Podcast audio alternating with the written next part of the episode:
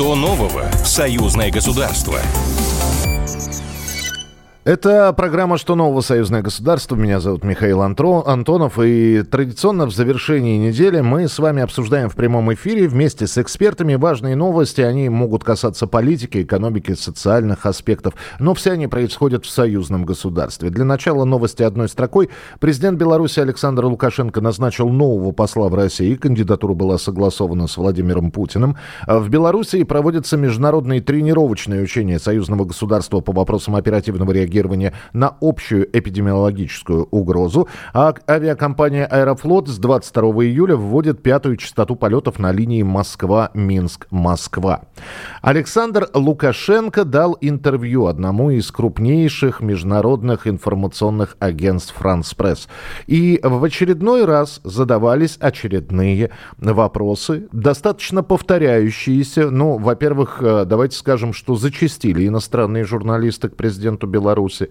И одним из самых первых вопросов, который в каждом из этих интервью задавался, будет ли Беларусь принимать участие в спецоперации, которую Россия проводит на Украине. Александр Лукашенко сказал, мы никому не угрожаем, угрожать не собираемся и не будем это делать, а, поэтому развязывать какой-то конфликт, какую-то войну абсолютно не в интересах белорусского государства, пусть Запад спит спокойно. И в очередной раз подчеркнул, что Беларусь не собирается принимать участие в российской военной специальной операции операции на Украине, потому что в этом нет никакой необходимости, сказал Лукашенко. А с нами на прямой связи доцент кафедры политической экономии экономического факультета МГУ имени Ломоносова Максим Черков. Максим, приветствую вас, здравствуйте.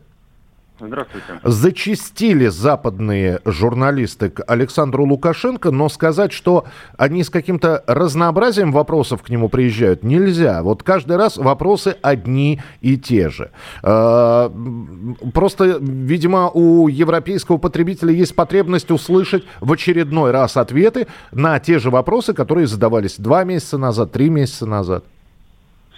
А, ну, безусловно, я думаю, что все вопросы вот за последние уже, наверное, 4 месяца, они понятны. То, что больше всего интересует европейскую западную общественность. Это, в общем-то, наверное, в основном связано вот с этим конфликтом, который разворачивается между странами Запада и России.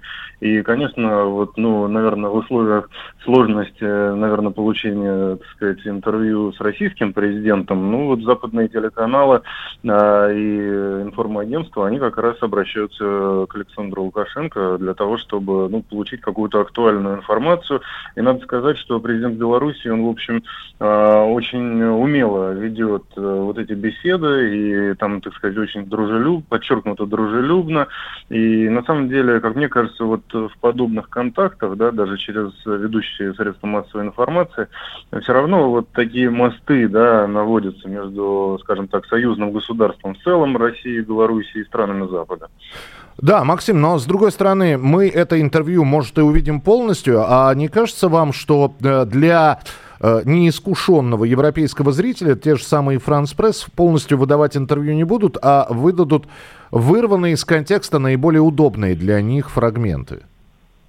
Ну, во-первых, даже по вырванным фрагментам, я вчера смотрел э, больше 15 минут из этих фрагментов, э, в общем-то, можно полностью представить, ну, как бы созда- должно создаться такое впечатление, об этом интервью достаточно полное. Другое дело, что в общем-то, ну, вопросы, да, и их формулировки, они, конечно, иногда выводят на такой конфликт, и более того, президент Беларуси, он, в общем, даже в конце разговора, э, в общем-то, сказал, что разговор в любом случае получился жестким, хотя, опять же, вот такие примиряющие нотки, они прослеживались как бы вот на протяжении э, всего разговора, и более того, в общем-то, э, президент Беларуси, он даже как бы, ну, в общем, предлагал или обрисовывал возможные реальные перспективы э, сглаживания или полного решения э, конфликта между Россией и союзным государством и Западом.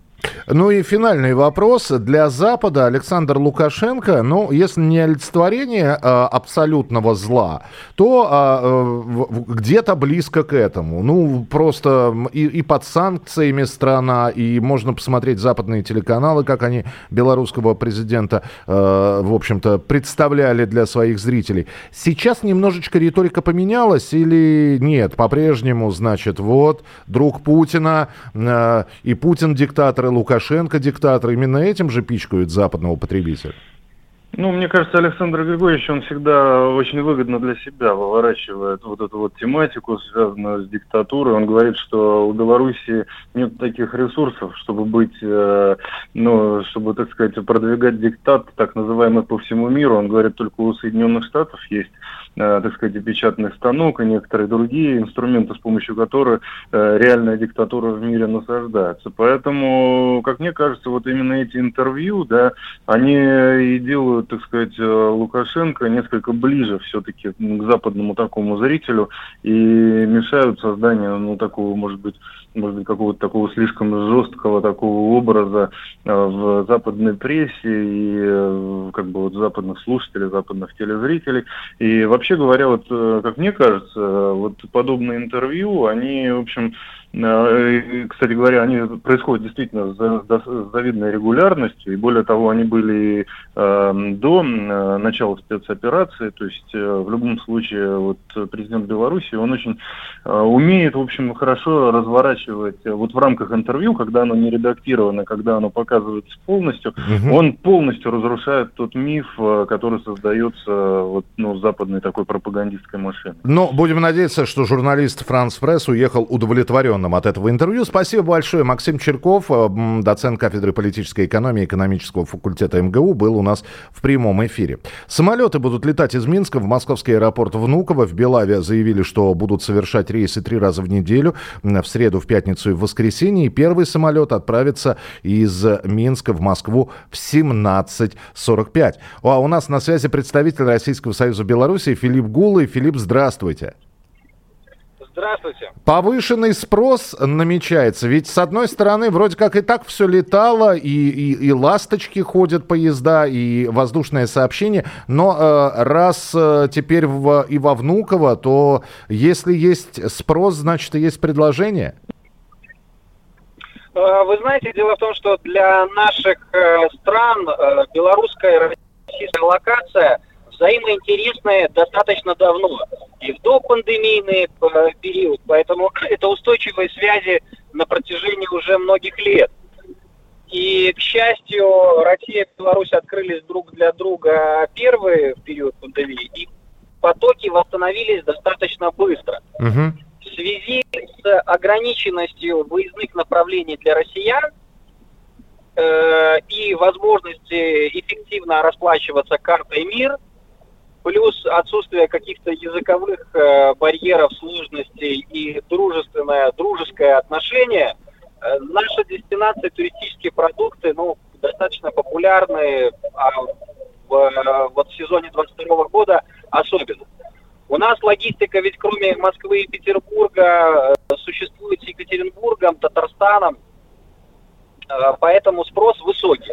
Россиян очень много и в санаториях, в экскурсионно-познавательных поездках, в турах выходного дня и огромное количество человек э, самостоятельных, неорганизованных туристов. Филипп, буквально, буквально на, на полминутки вопрос. А это взаимно? То есть, ну, понятно, что да, действительно, и э, я тоже рассматриваю Минск как одни, одно из тех мест, э, куда можно съездить отдохнуть. А это взаимно? Бел, Беларусь э, интересна Россия? это взаимно, но не э, пропорционально. Э, причины следующие. Очень высокий спрос э, на внутренний турпродукт внутри самой Российской Федерации. Uh-huh. Поэтому существует дефицит. И нам в Карелию э, и в Сочи попасть, во-первых, не так просто, потому что все хорошее и лучшее занято. А во-вторых, курс российского рубля достаточно высок, Э, в соотношении с белорусским, и это не совсем э, дешево. Я по- понял, над ну, какими ну, вопросами... Секунду, секунду.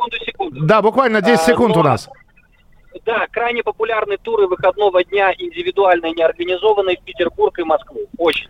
Будем работать над расширением а, культурной программы белорусов в России. Спасибо вам большое. У нас на связи был представитель Российского Союза Беларуси Филипп Гулый. А далее анонс телеканала «Белрос» с Александром Ананьевым.